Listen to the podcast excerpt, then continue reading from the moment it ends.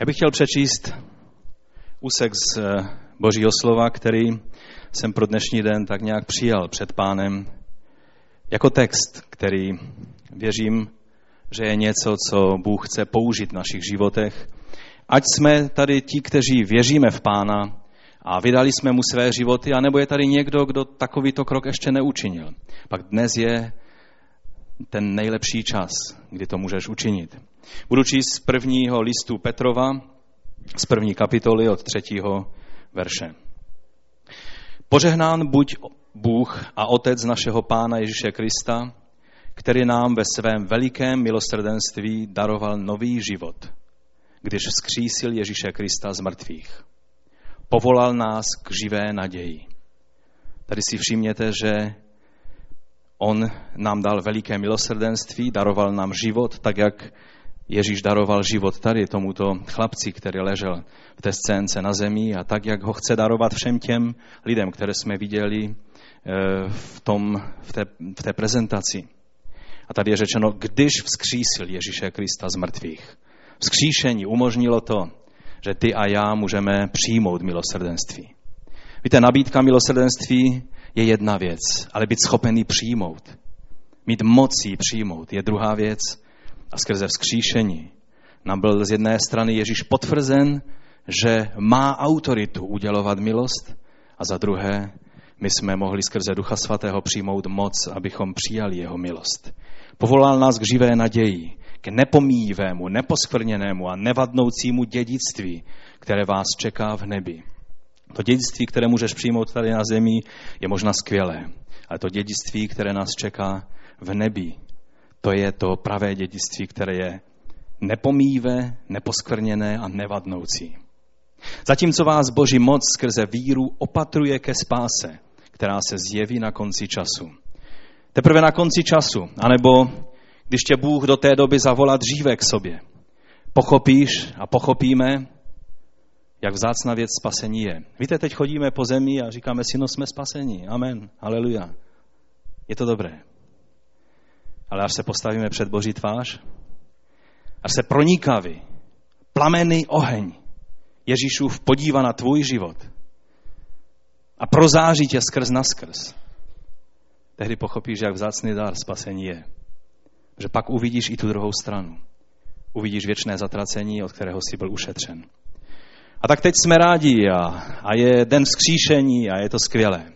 Ale až, tak jak to tady je napsáno, na konci času, tehdy pochopíme, jak obrovská je to milost a že je to boží moc, která skrze víru nás opatruje ke spáse. Proto se radujte, i kdybyste teď museli nakrátko snášet různé zkoušky. Je tady někdo, kdo musí snášet občas nějaké různé zkoušky? Tady je řečeno, že je to nakrátko. To by se zdá, že je to věky, ale já ti chci říct, i když by to trvalo léta, je to nakrátko ve srovnání s věčným životem.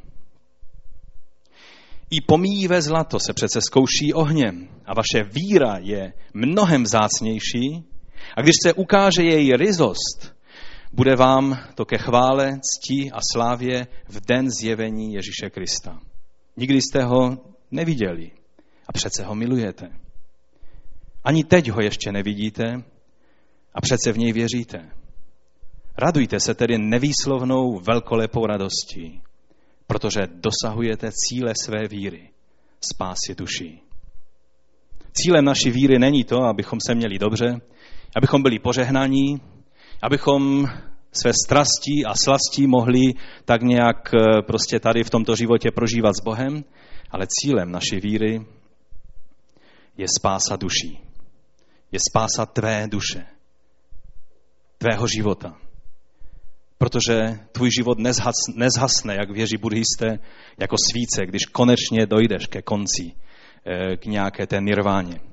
Ale Bůh vložil do nás dech života, který trvá na věky. A je jen otázka, kde tuto věčnost strávíme. Jestli v Boží přítomnosti, anebo jestli mimo Boží přítomnost. Víte, mnozí se ptají, co je peklo. A jelikož se i papež k té věci nějak vyjádřil v poslední době, tak se dost diskutuje o tom, co je peklo. Ta nejlepší definice pekla není to, že budeme popisovat, protože nevíme, jak vypadá peklo, ale víme jedno, že je to místo, kde není Bůh A to je postačující varování pro každého jednoho z nás, abychom věděli, že místo, kde není Bůh, je hrozné místo. Tady na zemi. Lidé tak jenom zkusmo. Párkrát něco vymysleli bez Boha a je to postačující peklo, abychom se hrozili skutečného pekla. Je to místo, kde není Bůh. Tuto spásu se pečlivě a pilně snažili vystihnout proroci, když prorokovali o milosti připravené pro vás. Pídili se potom. Na koho a na kdy jim ukazoval Kristův duch, který byl v nich a předpovídal Kristova utrpení a následnou slávu. Bylo jim zjeveno, že ne sobě, ale nám tím zprostředkují poselství, které vám teď přinesli ti, kdo vám kázali evangelium v duchu svatém seslaném z nebe. Tyto věci by rádi zahlédli sami anděle. Když něco anděle chtějí vidět, ti, ti toho viděli už hodně od stvoření, tak si myslím, že to stojí za to, abychom to prožili. V plném soustředění a se vší střízlivosti se proto spolehněte na milost. Víra je vlastně spolehnutí se na milost. Amen? Je to to, že se spolehnu, že když Bůh něco zaslíbil, že to platí a je to pravda. Spolehněte se na milost, kterou vám přinese zjevení Ježíše Krista. Poslouchejte Boha jako jeho děti. Nepodávejte se choutkám, které vás ovládali v době vaší nevědomosti. Ten, který vás povolal, je svatý. Právě tak buďte svatí v celém svém životě i vy. Je přece psáno, buďte svatí, neboť já jsem svatý. Bůh nikomu nestraní. On má všechny lidi ve stejné lásce. On má všechny lidi, zahrnuje stejnou milostí, pokud se k němu obrátí. Ale každého soudí podle jeho skutku. Jestliže je nazýváte svým otcem, hleďte, abyste svůj dočasný pobyt zde prožili v posvátné úctě. Víte přece, čím jste byli vykoupeni ze svého marného životního způsobu, zděděného po předcích. Nebylo to pomíjivým zlatem ani stříbrem, ale vzácnou krví Kristovou. Ten byl jako beránek bez vady a poskvrny, předem vybrán, už před stvořením světa. Ale teď na konci časů byl zjeven kvůli vám. Díky němu věříte v Boha, který ho vzkřísil z mrtvých a oslavil jej, aby tak vaše víra a naděje směřovala k Bohu. Slyšeli jsme Boží slovo. To nebyly moje nějaké poskládané pěkné věty, které bych vám chtěl sdělit, ale slyšeli jsme Boží slovo, které je pravda, které je živé a které se vždy nakonec ukáže jako pravdivé. Víte, od samotného začátku, a tak jsem nad tím přemýšlel hodně v těchto dnech, jak lidé od samotného začátku, co člověk padnul do hříchu, kdy vlastně se oddělil eh, za námluvou satanovou od Boha. A tam takový ten souboj mezi, mezi Bohem, který stvořil člověka, a ďáblem, který ho chtěl odlákat na svou stranu. Ten souboj by absolutně nebyl rovnocenný, protože Bůh mohl zmáčknout ďábla takhle jedním prstem. Ďábel není partnerem vůči Bohu. Není mu rovným. Není to nějaký dualistický pohled na svět, že zde je svět tmy a zde je svět světla a ty dva jsou ve vzájemné rovnováze. Tak to není. Bůh by dokázal ďábla zmáčknout jedním prstem. To, co z toho udělalo souboj, byla svobodná vůle tebe a mě, člověka. Bůh vložil do srdce člověka schopnost se rozhodnout. A když jednou vložil tuhle vlastnost do srdce člověka, už ji nikdy neveme zpátky. Protože Bůh nechce, tak Bogdan, myslím, v pátek to říkal, on nechce mít stroje, které budou říkat haleluja, amen, haleluja, amen, je to nádherné, Bože, jsi dobrý, jsi dobrý. Takhle to Bůh nechce. To, že je dobrý, chce slyšet z tvého srdce, protože se takhle ty rozhodnul. Ne, že tě někdo zmanipuloval, ne, že tě někdo k tomu dotlačil, ne, že se to tak sluší říkat, ale protože víš, že Bůh je dobrý a že tě miluje. A proto ten souboj mohl existovat a člověk se otočil zády ke svému stvořiteli a odešel pryč. Ale od té doby vždycky vidíme v dějinách, že člověk hledal cestu k Bohu zpátky. A vlastně od samotného prvního okamžiku Bůh zaslíbil, že přijde ten, který bude zachráncem a spasitelem. Protože věděl, že člověk ve svém hledání je vždy náchylný se otevřít spíše na ty různé svody své vlastní píchy, celého ďábelského světa i ducha, který ovládá tento svět. A tak postupně, jak se lidé vzdalovali od potopy, a já věřím ve fyzickou potopu, tak když se vzdalovali od toho místa, kde archa spočinula, tak nesli sebou nejenom vyprávění o potopě, jak se stala. A můžete si to proskoumat, můžete to studovat. Všechny kultury na všech stranách celého světa vždycky mají nějakou podobu vyprávění o tom, že člověk, lidstvo bylo zachráněno od veliké vody. A některé ty příběhy třeba Indiánů jsou tak podobné té, tomu vyprávění, které čteme v Biblii, že není možné, aby, aby ty dva příběhy neměly společný jmenovatel. A tak bychom mohli jít od jedné kultury k druhé.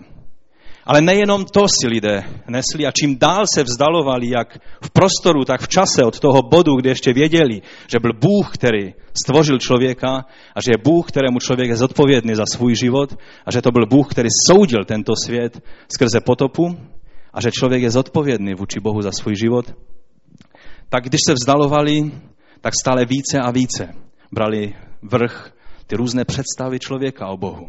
Stále více a více se do toho navážel ten zlý se svými představami a touhami být uctívan. A tak, když se dostaneme do různých prostorů tohoto světa, ať v dějinách nebo i v dnešní době, tak zjistíme, že lidé uctívají Boha a my se na to díváme a říkáme si, teď je to uctívání démonů. Když se podíváte na některé čínské eh, náboženské obřady a věci, anebo jiné asijské, japonské a, a další, tak je to jasné, že je to uctívání démonů. Ale tito lidé, já vám chci říct, mají touhu najít Boha. Tito lidé to dělají ne proto, aby se kláněli ďáblovi. To jenom ti nejzvrhlejší lidé uctívají ďábla vědomně. Jsou takoví. A to jsou ti nejzvrhlejší, o těch nemluvím. Mluvím o lidech, kteří si myslí, že uctívají Boha a naletěli tomu zlému, který se nechá uctívat, že jeho odvěkou touhou bylo být roven Bohu. A tak můžete jít na východ i na západ v dějinách nebo v dnešní době. A vždy najdete tu stejnou touhu v srdci člověka najít Boha, přiblížit se mu, uchlácholit toho Boha, který nás bude soudit. Udělat něco, čím si získáme jeho přízeň. A stále víc a víc se vzdalovali této pravé představě Boha, kterou dostali u svého zrození. A když se podíváme na to, co všechno lidé jsou schopni udělat pro to, aby našli Boha. Takové signály je možné vidět všude kolem nás. Když jsme jeli v Jordánsku a projížděli jsme vlastně Jordánskem eh, dost eh, vlastně přes celé území, protože jsme jeli až do Petry, tak jsme mohli vidět všude plno mešit. Včas ráno nás v hotelu budil zvuk a v tom městečku Mojžíšově u Petry, tam to bylo nejvíc markantní, tam se prolínali asi čtyři ty hlasy různých muezínů, kteří navolávali k modlitbě a bylo to ve čtyři nebo v pět hodin ráno. A ten muezín vlastně navolával na ty věrné muslimy, aby, že modlitba je lepší než spánek. Já jsem si říkal, to je taková jedna z věd, která se mi celkem, celkem v tom líbí, protože to by potřebovali slyšet i někteří křesťané, že modlitba je lepší než spánek. A tak dále. A samozřejmě tam potom e, obvolávají to, že Allah je jediný Bůh a Mohamed je jeho prorokem. Ale v tom je vidět touhu. Kdekoliv se podíváte, tak jsou věže těch mešit a ty ampliony, které, které to e, volání muezina do celého světa vyhlašují. Když jsme přijeli do Petry a šli jsme pak se podívat na to zvláštní místo, tak eh, malá skupinka odvážlivců jsme se pak vydali na vrchol jedné hory, kde bylo obětní místo. A byl tam obrovský oltář, byla tam cisterna na omývání před obětmi Bylo to místo, kde, kde lidé, a my jsme se pořádně zadýchali, teda nevím jak ostatní, ale já teda hodně. A trochu i na tom, když jsme s kamerou pracovali, tak tam to dýchání je dost slyšet, až, až to vadí. Ale to dalo práci se tam dostat nahoru. A ti lidé tam chodili, aby obětovali Bohu. Proč? Protože toužili po setkání s nejvyšším. Toužili, aby nějakým způsobem usmířili Boha. Proto obětovali zvířata. Obětovali zvířecí krev, protože si tak nějak pamatovali, že tohle je způsob, že musí být prolitá krev, aby bylo vykonáno usmíření od hříchu. A to jsou ty kladné příklady. Můžeme jít dál a podívat se do Egypta. Ty obrovské pyramidy, co to bylo? To byla místa, kde lidé si mysleli, že když ti panovníci budou takhle zachováni, oni věřili, že farao je vlastně Bohem. A proto víc mysleli na věčnost a na posmrtný život, než na ten život časný. A hledali Boha a jednou byl takový pokus v dějinách Egypta, kdy, kdy došel jeden farao k závěru, že je jenom jeden jediný Bůh, stvořitel. Ale pak samozřejmě ho to zase převalcovalo zpátky a veselé se uctívalo všechna ta božstva a jejich filozofie byla, kolik lidí, tolik musí být Bohu. Mohli bychom se podívat na ciguraty v Sumeru a v Babylonu. Co to bylo? To byly chrámy, kde se uctívalo Boha. Některá místa byla tak plná fanatické touhy usmířit se s Bohem. Že se dělali ty nejhorší orgie a nejhorší oběti i lidské oběti. Jenom aby se Bůh přestal zlobit. A stále víc a víc se to vzdalovalo od skutečné podoby živého Boha. Když bychom šli na západ, na, na ten další kontinent, říká se tomu nový svět, ale to není nový svět, ten tam je od počátku, akorát, že jsme ho objevili trošku později. Když přijeli Španělé do Ameriky a objevili říši Inku. Víte, kdysi jsem četl knihu a o Inkovi Atahualpovi a o nádherném jeho království a o zlatě, ve kterém vždycky se oblékl do zlata a šel do jezera a spláchnul to ze sebe. A, a, a četl jsem různé takové ty příběhy a vypadalo to hodně romanticky. Ale ono, ti konkvistadoři, ti Španělé, oni vyprávěli o strašných věcech, které tam viděli. Mluvili o, o deseti tisících obětovaných lidech, kteří byli obětováni a kteří, kteří, že všude byla krev a lidské oběti a strašlivá zvěrstva. A nikdo jim nevěřil. Teda z naší doby. Jsme si říkali, no oni omlouvali svou genocidu.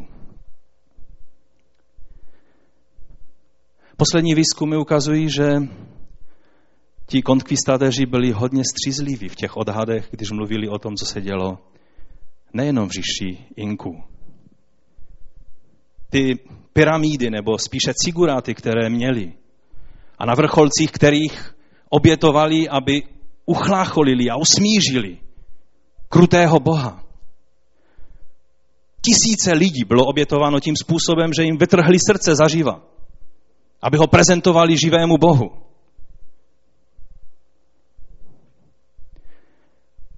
A víte, je to morbidní, je to strašné, je to kruté. A přitom ti lidé si mysleli, že tohle je cesta k Bohu. Ty nejstrašnější věci, které lidé vymysleli v dějinách, si lidé mysleli, že uchlacholí Boha.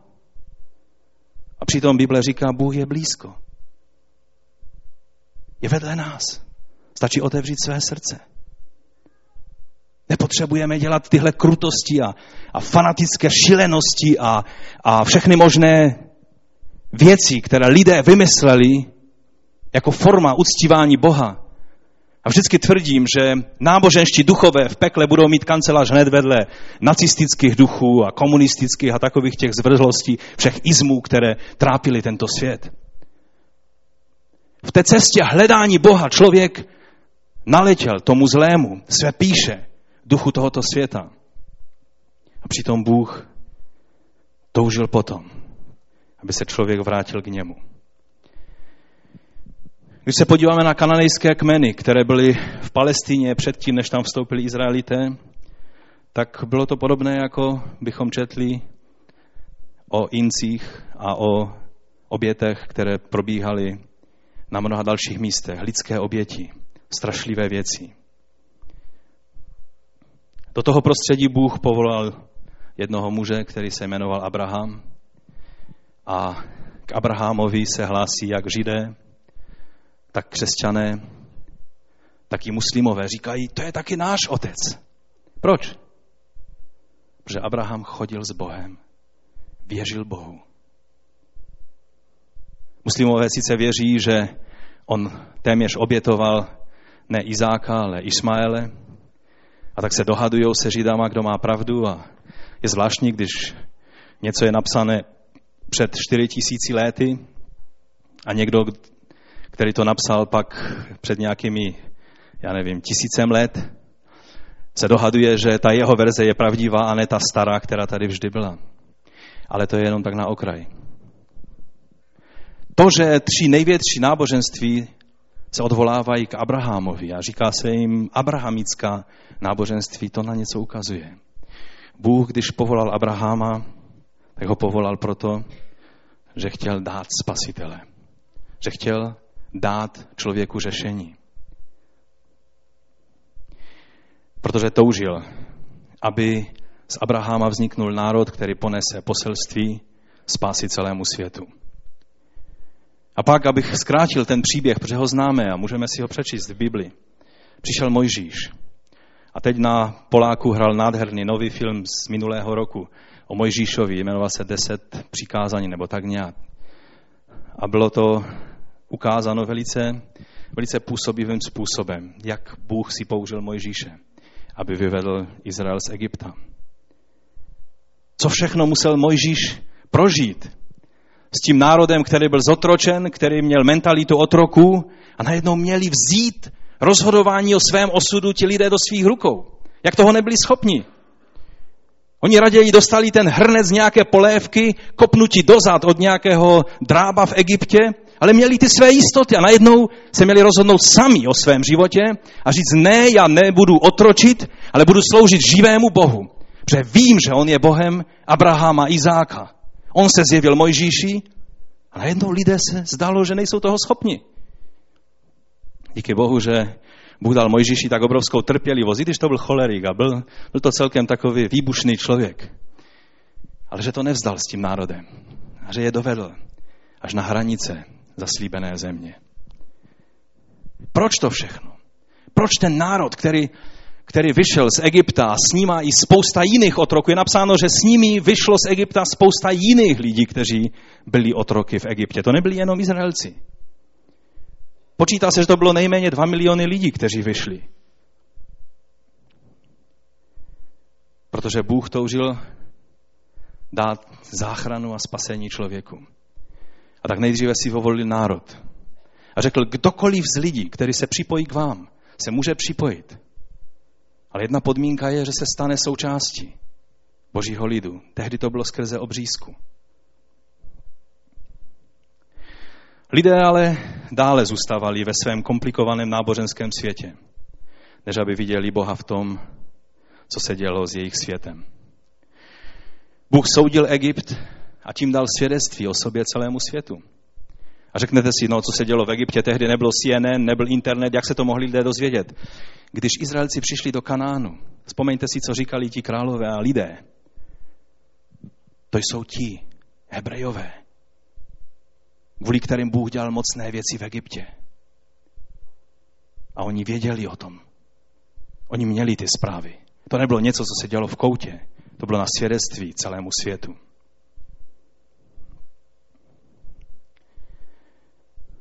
Není to stejné i dnes, že mnohé věci, které dnes hýbou světem, jsou důsledkem vzdálení se svému stvořiteli, ale lidé to nevidí. A dokonce to lidí motivuje ještě více se vzdalovat Bohu. Když je třeba obvinit někoho, kdo je vinen za druhou světovou válku, za genocidu Židů, tak lidé jsou rychlí říct, to je ten váš Bůh. Ale když lidé vidí jasné důsledky svého jednání, hříšného jednání, pak se otočí a jdou dál svou cestou. A neudělají žádný závěr z tohle informací. Bůh dal Izraelcům jednoduchá pravidla záchrany. Bylo to v onu noc, kdy v Egyptě byl veliký pláč. My o tom čteme v Exodu ve 12. kapitole od 12. verše. V tuto noc projdu egyptskou zemi, říká Bůh. A všechny prvorozené v Egyptě pobíjí jak lidi, tak zvířata. A tehdy vykonám soud nad všemi egyptskými bohy. Já jsem hospodin. Tu krev toho beránka budete mít na svých domech jako znamení. Až udeřím na egyptskou zem, spatřím tu krev a minu vás. Tak se vám ta zhouba, zhoubná rána vyhne. Víte, můžeme mít různé názory na to, co se dělo v Egyptě. I v tom filmu eh, to bylo tak nějak, ten režisér chtěl zdůraznit, že Mojžíš byl provázan s Egyptem. Jeho vlastní bratr byl generálem v armádě a on ho vidí umírat. A jeho srdce je rozpolcené. A můžeme si říct, jak Bůh mohl jednat tak krutě. Jak mohl sáhnout na prvorozené celého Egypta, dokonce i na dobytek. A přitom Izraelci by byli v úplně stejné situaci. Že pro Boha není nikdo přijatelný sám v sobě. Když pomyslíme na rozdíl mezi Izraelci a mezi a těmi lidmi, kteří se k ním přidali, a mezi Egyptiany, ten rozdíl nebyl v tom, že tihle byli lepší lidé, chytřejší lidé, vzdělanější lidé, pracovitější lidé. Oni byli zdepravováni čtyři, víc než 400 lety otroctví. To byli lidé, kteří byli zdepravováni všech možných věcí v životě. To nebyli nějací intelektuálové, kteří tam chodili v kravatách po Egyptě a poučovali všechny ostatní. To byl lid, který byl zotročen. A egyptiané se na ně dívali z vrchu. Izraelité nebyli lepší než egyptiané. Co bylo tím rozdílem? Co způsobilo, že oni přežili a jejich prvorození zůstali v bezpečí a ti druzí zahynuli a byl velký pláč v Egyptě. Byl jeden jediný rozdíl. Když uvidím krev na dveřích, pominu vás. Když procházel anděl smrti, uviděl krev beránka, velikonočního beránka. A to způsobilo, že ten anděl řekl, dobře, a šel dál. A když by Izraelec neměl tu krev na svých dveřích, nic by mu nebylo pratné, odvolávání se na syna Abrahamova, odvolávání se na všechny zásluhy, které kdykoliv měl. To jediné, co činilo rozdíl, byla krev beránka na veřejích dveří. Amen? A je otázka, jak je to dnes? Ten rozdíl byl, že měli beránka, že veřeje měli natřené krví a ještě jedna věc byla, co způsobovala rozdíl mezi egyptiany a mezi Izraelci. Co to bylo? Věřili v Boha. Egyptiané věřili svým bohům. Víte, co to bylo? Nedávno měl odjíždět tým do Pakistánu a Afganistánu a tak nějak se to stále odtahovalo a odtahovalo, protože e, ambasáda stále nedat vyjádření. Ti kluci se lišili od zbytku nás ve sboru jednou věcí. Čím? Byli připraveni na cestu, byli zbaleni na cestu. Samuel ten jel ještě na nějaké zkoušky do Prahy, tak už jel zbalen ještě o týden dříve. Izraelci byli zbaleni na cestu. Izraelci měli jíst toho beránka a mít natřené veřeje svých dveří ve chvatu, ve spěchu. Měli být připraveni každou chvíli vyrazit. To byly ty tři rozdíly, které byly. Byl beránek, byla krev na, na dveřích jejich domovů a bylo to, že měli zbalené věci a mohli kdykoliv byli připraveni jít na cestu. Když Bůh jim dá čas. A přesně tak je to s námi. Lišíme se od ostatních lidí pouze těmito věcmi. Nic jiného. Pavel říká, není mezi vámi Není to tak, že mezi vámi je větší průměr IQ, říká Korinským, ono to platilo o Korintu, neplatí to samozřejmě o KCčku, že? Ale v Korintu nebylo vyšší procento IQáčů, nebylo vyšší procento podnikatelů, než bylo běžně ve společnosti. Menší procento nevzdělanců a, lidí, kteří prostě potřebují pomoc, než aby pomáhali. Pavel říká, je to spíš naopak. Ten rozdíl je, že víme, kde je beránek, který za nás zemřel, a že jeho krev aktivně aplikujeme, protože jedna věc, že beránek zemřel, na kříži zemřel, ale druhá věc, že ty aktivně natřeš veřeje svého života jeho krví. To musíš učinit ty. Nikdo jiný za tebe to není schopen udělat. A pak třetí věc. Měj zbalené na cestu. Že přijde den, kdy Ježíš se objeví tak, jako odešel. A nebo možná zavolá na tebe takhle. A zítra nebudeš mezi námi živými. Měj zbalené na cestu, aby když se zítra postavíš před Boží tvář, abys mohl obstát. Abys byl jako Izraelci, kteří čekali a měli ty své rance na zádech, všechno připravené, hůl v ruce. A když Mojžíš řekl, a jdeme, farao přijal všechny naše podmínky, tak se dveře otevřely a, a vyšli a šli. Samozřejmě s tím, jak šli, zase byly problémy, protože člověk vždycky dělá problémy, ale ten okamžik, to je to, co dělalo rozdíl mezi egyptskými a mezi nimi. To je to, co dělá rozdíl mezi tebou a mezi člověkem, který nemá naději v Kristu. Nežijeme na této zemi, jako by to byl náš trvalý domov. Máme mít zbaleno na cestu. Kdykoliv máme být připraveni to všechno opustit a jít. A když vám to říkám, sám cítím, jak nejsem připraven. Sám cítím, jak mé nohy jsou jak kořeny nějakého stromu zarostlé tady do tohoto světa. Jak jsem propojen vším možným. Když bych odešel, kdo splatí mé půjčky, kdo, kdo využije mé úspory, kdo, kdo bude bydlet v mém domě, kdo bude jezdit mým autem, kdo a kdo a kdo. Máme kořeny vrostnuté tady do tohoto světa. A máme mít zbaleno na cestu. Ježíš, když byl skříšen, tady nepobyl dlouho. Nekoupil si auto. Nekoupil si dům. Nezaložil rodinu, jak někteří se snaží vysvětlit. A nežil dlouho, nebo, nebo ne, se neodstěhoval do Indie, jak některá, některé islámské sekty vyučují. Ale odešel k otci. Měl zbaleno na cestu a byl připravený v každém okamžiku jít ke svému otci, aby se přimlouval za tebe a za mě. Takže na to nesmíme zapomenout. Korinským je řečeno, pátá kapitola, druhé Korinským od prvního verše. Víme, že až ten pozemský stan, v němž přebýváme, ten stan to je to, to naše tělo, které potřebuje opatěru hodně, víc než běžný stan.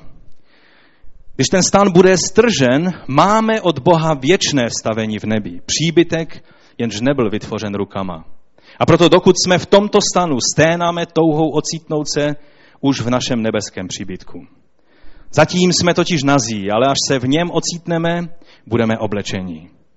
Dokud jsme v tomto stanu, sténáme tíhou, protože nechceme být svlečení, ale oblečení, aby to, co je smrtelné, bylo pohlceno životem. Vždyť právě proto nás Bůh stvořil a dal nám ducha jako záruku. Proto stále chováme smělou důvěru, i když víme, že dokud jsme doma v tomto těle, nejsme doma u pána. Žijeme totiž vírou a neviděním. S touto smělou důvěrou rádi své tělo opustíme, abychom byli doma u pána. To zní jako poselství z jiného světa. Pro dnešní materiálně smyšlející lidi tohle poselství není něco, čím je povzbudíte a čím jim řeknete. To je super poselství pro tebe, bratře a sestro. Nevím, nejsem připraven. Jak si na tom ty a já? Izraelci měli zbaleno na cestu. Nebo se nám tento svět a jeho pozlátka tolik líbí, že nás to pohlcuje víc a víc. A pak zjistíme, že jsme spíše s těmi egyptiany a ne s božím lidem. Víte, varovný signál dnešního křesťanství, možná prorocký varovný signál je, že mnozí prvorození padají spolu s egyptskými prvorozenými. V kolika rodinách padají prvorození do hříchu stejně. jak padají egyptští prvorození. Pojďme dál. Pan stále ukazoval na toho, kdo přijde jako mesiáš, jako ten pomazaný k záchraně světa. Skrze Mojžíše Bůh zaslíbil, že jim pošle proroka, jak byl on. O Mojžíši bylo řečeno, že Bůh s ním nemluvil v obrazech, ale mluvil přímo a jeho slovo bylo v jeho ústech. Po Mojžíšovi pak přišli proroci, kteří mluvili o příchodu toho pomazaného. Četli jsme, že toužili spatřit jeho dny. Dokonce jsme četli, že se pídili po něm.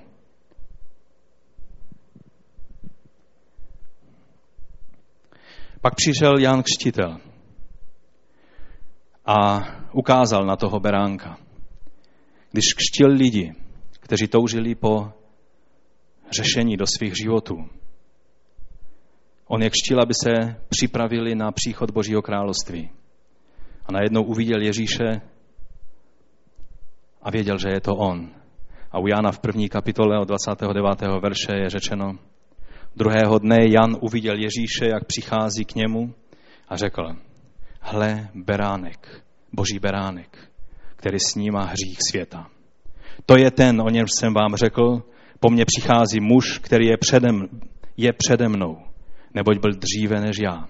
Jan věděl, i když Jan byl starší, Jan věděl, že Ježíš není jenom mužem, který se narodil tady, ale že je to ten pán, ten posel, já, který má, který má na jméno Jahve, který šel před lidem po poušti, který chránil a soudil Izrael po celou dobu.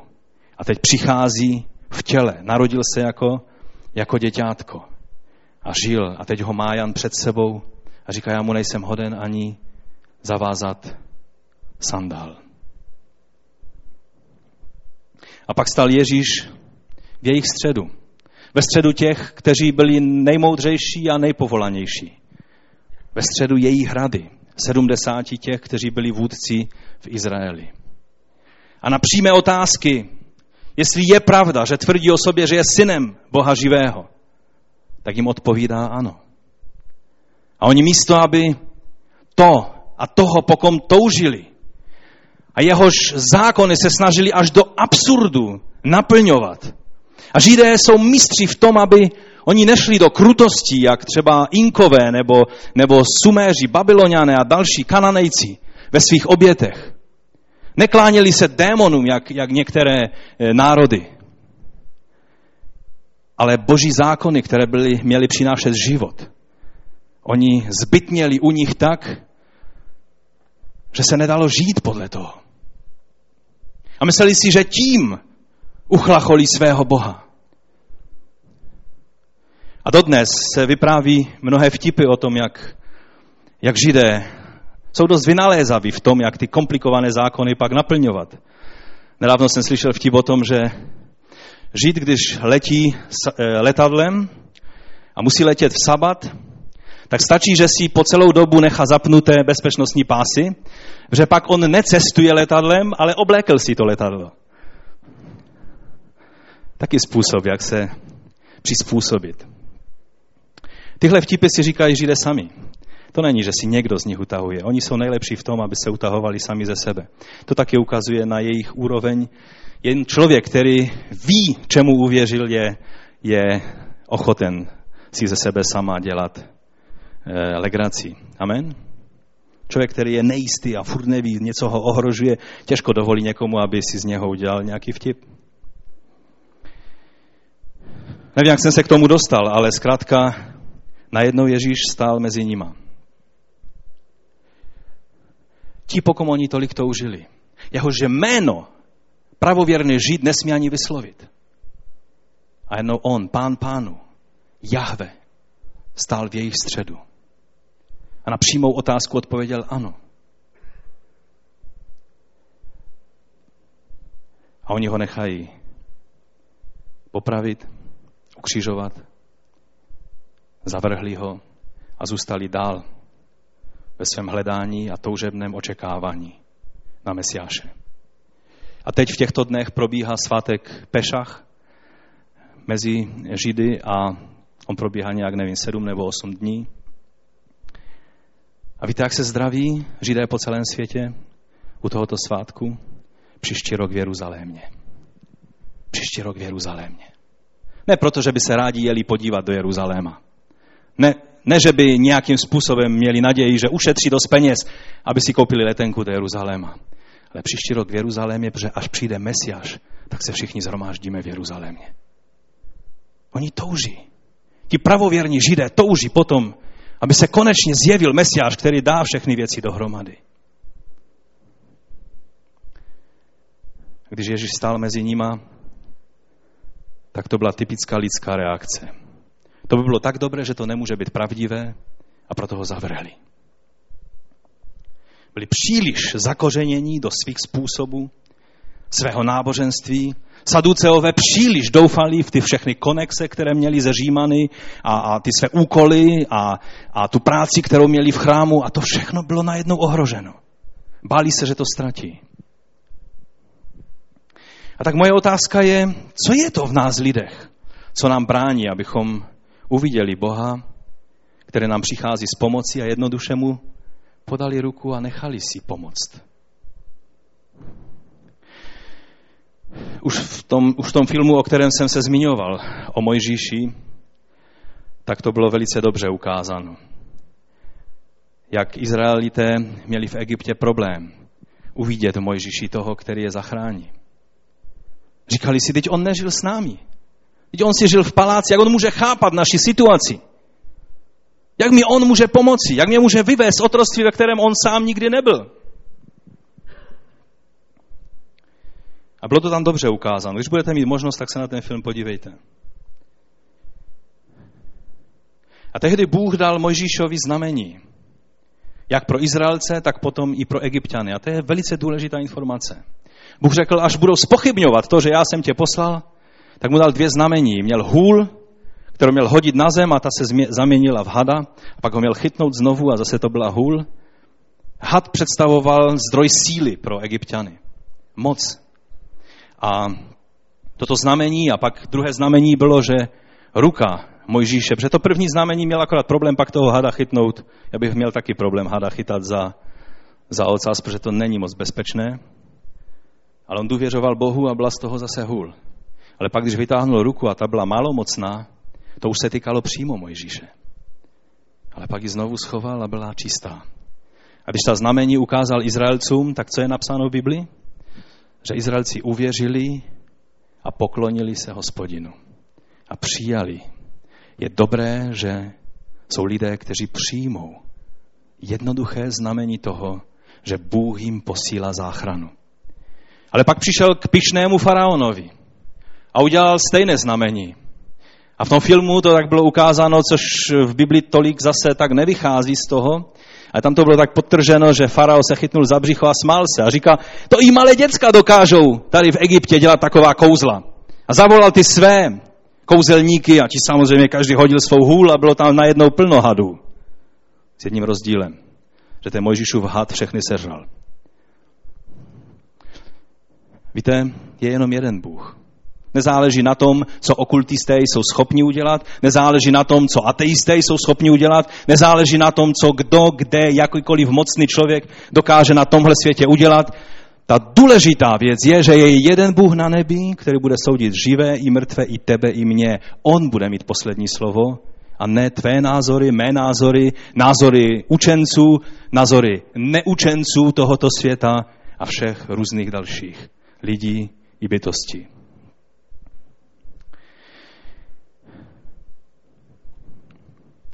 Lidem vlastně brání tři věci, aby přijali jednoduché poselství záchrany.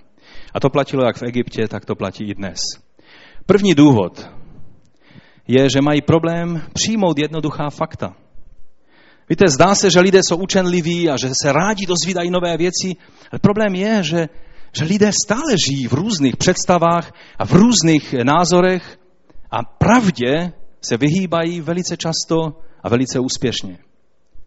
A dnes dokonce filozofie, která ovládá svět, už nepředstavuje pravdu jako jednu verzi, která je platná a pokud A je pravdivé, pak B nutně musí být nepravdivé, A ne, aby zároveň obě dvě věci platily. Ale dnešní pojetí pravdy je takové, že co je pravda pro mě a funguje to pro mě, amen, dobré, v pořádku. Respektuji tě. To neznamená, že nutně pro mě, pro toho druhého, je stejná pravda a že bude stejně fungovat. A takhle se lidé vzdalují možnosti vůbec poznat pravdu.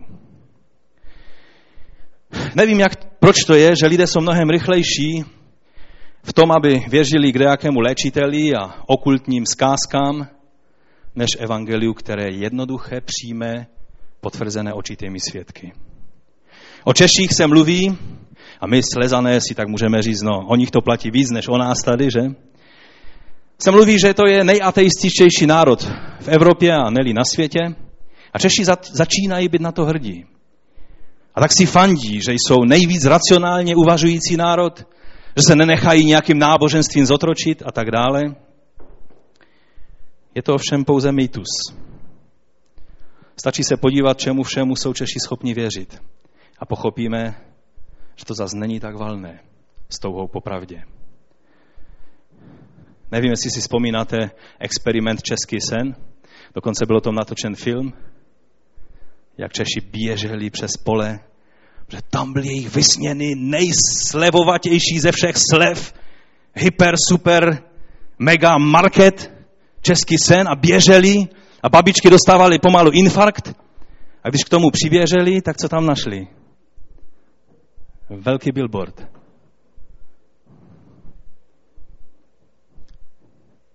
Ti lidé tomu věřili. To nebyli komparzisté, kteří dělali, že tomu věří. Oni tomu fakt ti lidé věřili. Když to kluci vzali do Ameriky a ukazovali to lidem z Jesus People, to jsou takoví ti, kteří fakt odmítají různé ty takové prostě spotřební způsoby života a tak dále. Eh, jak se jmenuje ten zpěvák? Marian, ty ho máš rád? Glenn Kaiser, ten se hodně bavil u toho filmu. A říkal, že se to musí koupit, že to musí všem ukázat. Čemu jsou lidé schopni věřit. Víte, to byli taky Češi. A říkáte si, no my tady na Slesku, my tak máme takový ten zdrový rozum.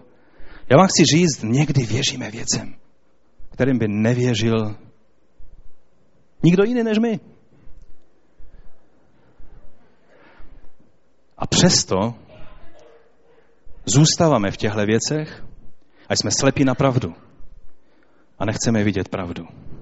Dokonce se pravdě posmíváme. Protože je napsáno, že lidé raději věří lží než pravdě. Protože víte, víte, proč to je? Pravda není tak fotogenická.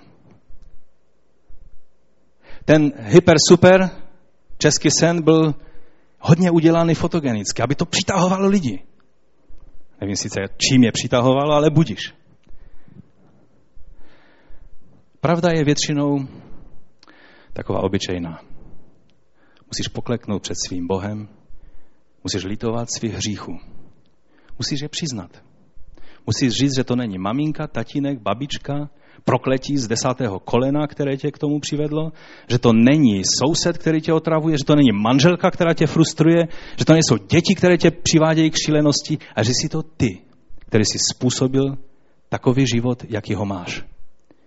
Převzít za ně zodpovědnost, jak ti otroci, kteří vyšli z Egypta pod Mojžíšovým vedením a říct, bože, mea culpa, já jsem vinen. Je to má vina a já ji vyznávám před tebou. Buď mi milostiv. Odpust mi. To je jednoduché, ale lidé raději věří v všelijakým jiným zkázkám. Lidé například raději budou věřit komplikovanému vysvětlení o vzniku života náhodou na naší planetě, že všechno se tak seběhlo čirou náhodou, než aby věřili v inteligentní záměr, který zatím vším stal. Je to jako bych vzal svůj chytrý telefon, někde ho tady mám, a našel bych ho třeba na cestě, někde na silnici. Je taková chytrá mašinka, která toho hodně umí. Udělají ještě chytřejší lidé, než je ta mašinka v Tajvanu, protože dneska všechno chytré se dělá tam někde, že? V Tajvanu a v Číně a tak dále. Já tady mám několik biblí, mám tady několik slovníků, mám tady všechny své adresy, je jich asi tisíc, mám tady všechny své úkoly a záznamy a všechno. A já bych našel někde ležet prostě takovouhle věcičku a A řeknu si, aha, mhm. to vypadá, že je to z východu, někde od Tajvanu. Takže asi někde na poušti Gobi se to z toho písku a těch všech chemikálí vytvořilo samo. A funguje to zajímavě, to je sice dost složité vysvětlit, ale nějak to vysvětlit musíme. To vzniklo prostě z toho písku a času a slunce a, a tak dále. Zní vám to dost nepravděpodobně? Jedna buňka je složitější než tohle. A mnozí lidé věří, že všechno vzniklo jen tak čirou náhodou. Co pak takový telefon? Živá lidská bytost. Složité ústroj, jakým je lidský mozek. Lidé tomu raději věří. A přitom, když přijdou archeologové někde na nějaké místo a začnou kopat a najednou naleznou hroudu hlíny, která je vypálená ve tvaru nádoby. A co si říkají? Co říkají? Že se to vy, vyskytlo z té hlíny nějak? Řeknou, nejenom, že je to lidský výtvor, ale řeknou vám, z jakého kulturového období, z, jakého, z jaké civilizace tahle věcička pochází. Najednou v tom čtou jak v novinách. Proč u obyčejné nádoby lidé jsou tak schopni toho tolik uvidět o inteligentním záměru, který zatím stojí? Proč ne u života samotného, který je mnohem, no přiznejme si, nejsme komplikovanější než nějaká hliněná nádoba? I když nás Bible nazývá hliněnou nádobou. Pro Boha nejsme zas tak komplikovaní. Jsme stejně komplikovaní jako nějaká amfora pro tebe a pro mě. Víte, zvířata nemají tu vlastnost. Když by šel kolem takové nádherné amfory, hliněné, náš pes, víte, co by udělal? On ještě, jo, ještě se vždycky vrátí zpátky a ještě, ještě to potupluje z druhé strany. Je mu nějaká kultura, nějaký, nějaký inteligentní záměr, neříká absolutně nic. On taky k tomu nebyl stvořen, aby to dokázal pochopit. Opice, to už je tak blíž nám, podle některých, že? Co by s tím udělala opice? Vzala by to a roztřískala by to o hlavu druhé opici. Já vím, že lidé se taky někdy takhle chovají, ale to není to, co Bůh do nás vložil. Bůh vložil do nás schopnost se podívat a vidět, že v tom je záměr. Někteří máme rádi ptáky, jako moje manželka. Co by s tím udělal holub? Někde jsem četl, že když svatovický chrám chtěli očistit, to je svatovický chrám, to není kostel tady e, v Masarykových sadech. Když chtěli očistit zvonící od holubího trusu, tak to byly nakladáky, které tam odváželi odsaď. Holub prostě přijde a památka, nepamátka, prostě udělá to, na co je zvyklý. Holub nebyl stvořen k tomu, aby poznal, že za něčím je inteligentní plán. Ale ty a já jsme trošku jiní. Nedegradujme se na zvířata.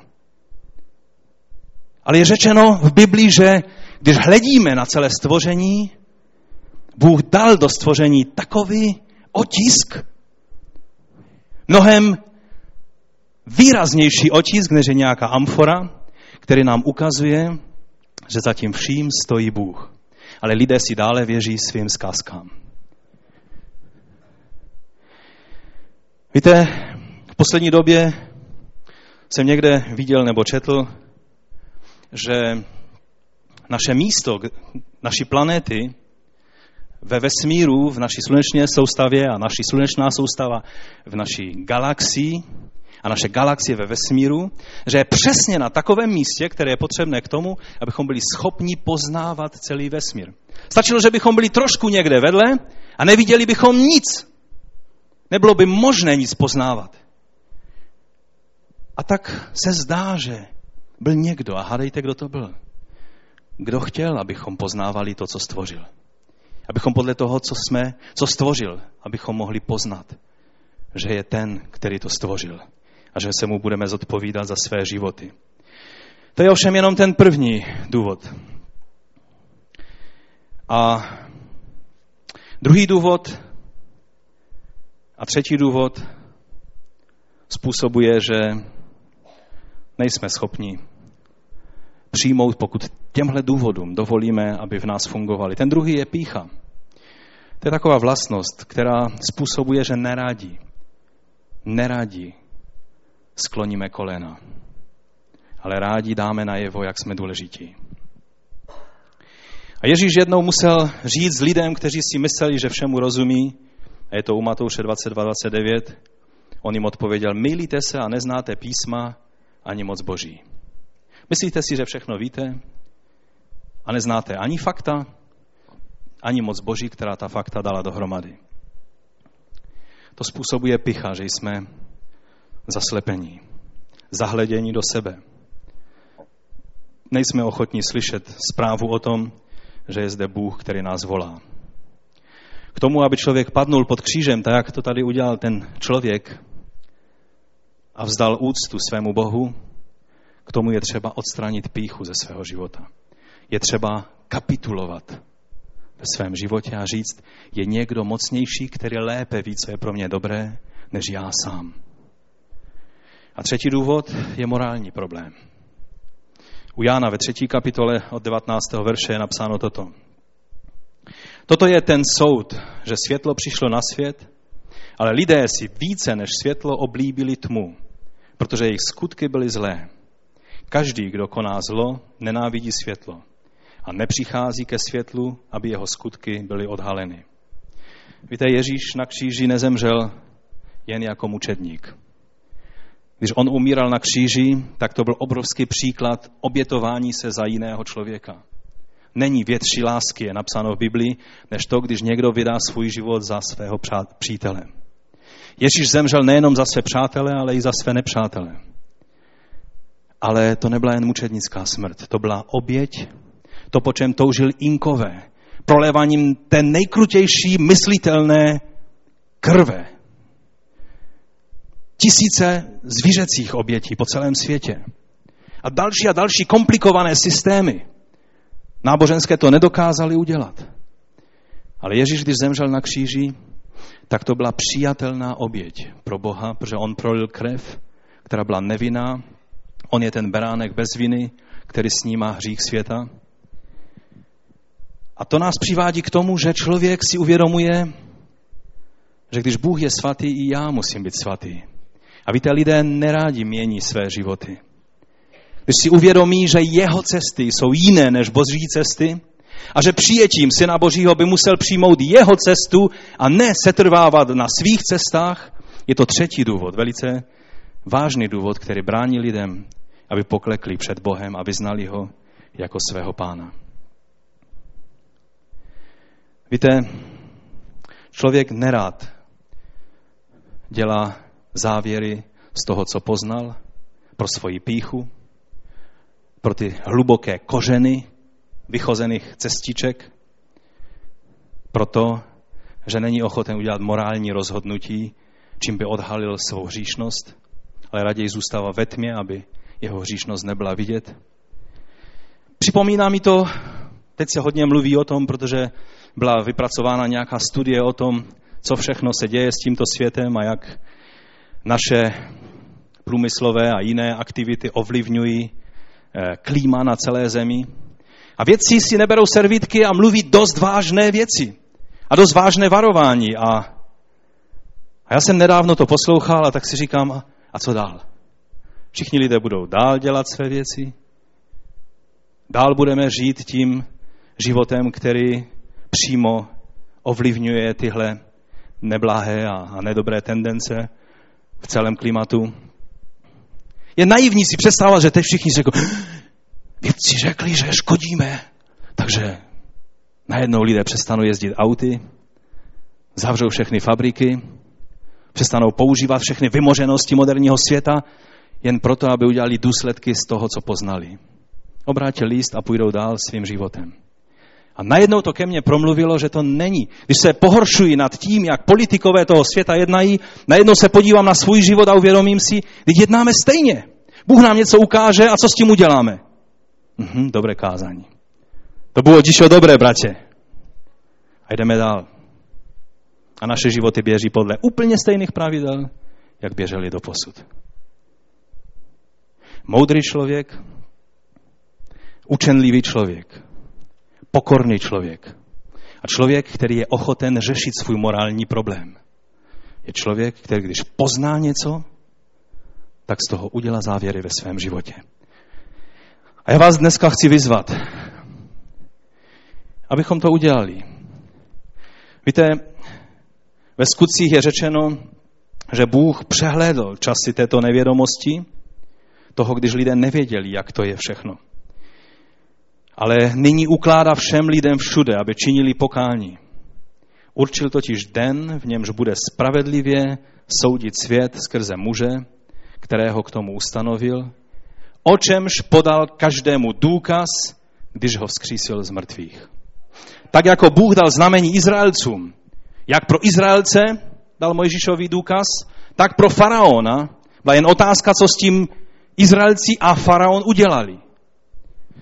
Egypt nemusel procházet tím vším, ale prošel, protože nevzal vážně ta znamení, která dal Bůh.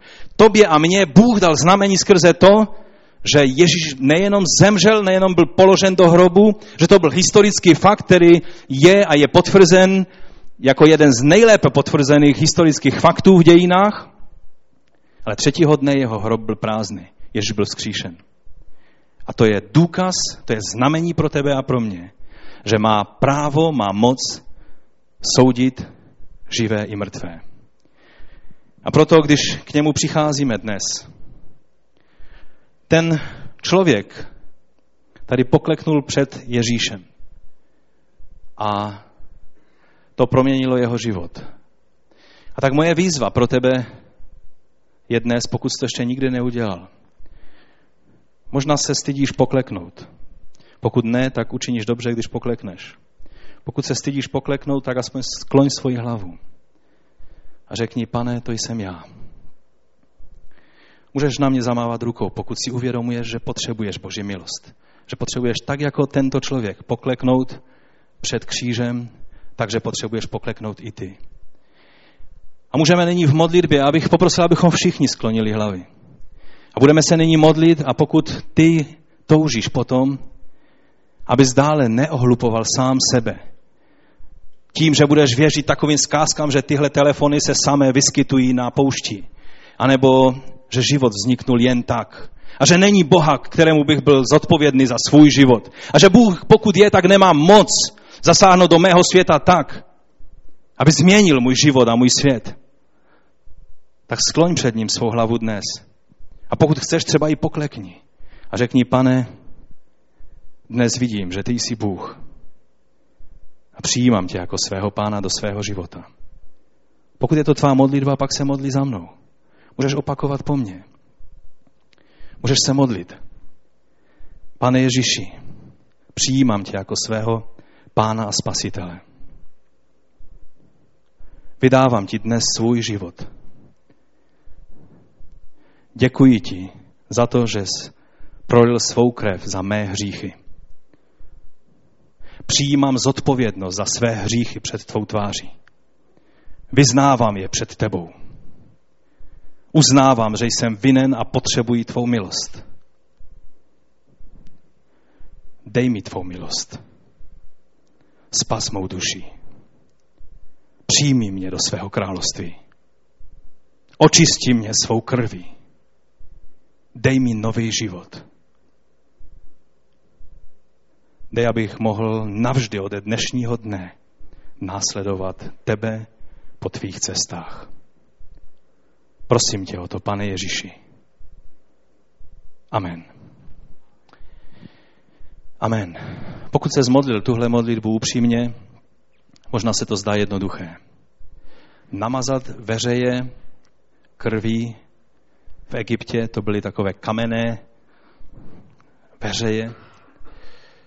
Šlo to velice jednoduše. Vzít větev izopu a vzít trochu krve a pomazat ty dveře. A tenhle jednoduchý krok dělal rozdíl mezi životem a smrtí tehdy. A tenhle tvůj jednoduchý krok, pokud se zmodlil tuhle modlitbu, činí rozdíl mezi životem věčným a věčným zatracením ve tvém životě. Ať vás Bůh požehná. Možná na závěr bychom mohli, než se rozejdeme a než půjdeme do svých domovů, tak můžeme zakončit druhou písní z, to, z té série, kterou jsme poslouchali, píseň Golgota. A teď si můžeme poslechnout píseň o vzkříšení. Abych poprosil, aby, aby to, ta píseň byla puštěná. A tímto je naše zhromáždění ukončeno. Pokud toužíš po více poznání Boha, anebo máš věc, kterou by si chtěl jít před Boha a modlit se, tak můžeš přijít dopředu a budeme se s tebou modlit. A jinak, ať vás Bůh požehná, tímto je naše zhromáždění ukončeno. A já vám chci říct, že jsem, že jsem vděčný Bohu za to, že nemusím věřit věcem, které nejsou podleženy, ale že mohu věřit tomu, že to, co říká Bůh, se vždy ukáže jako pravdivé. Ať je to o spasení, o stvoření, nebo i o tvém a mém životě. Pan vám žehný.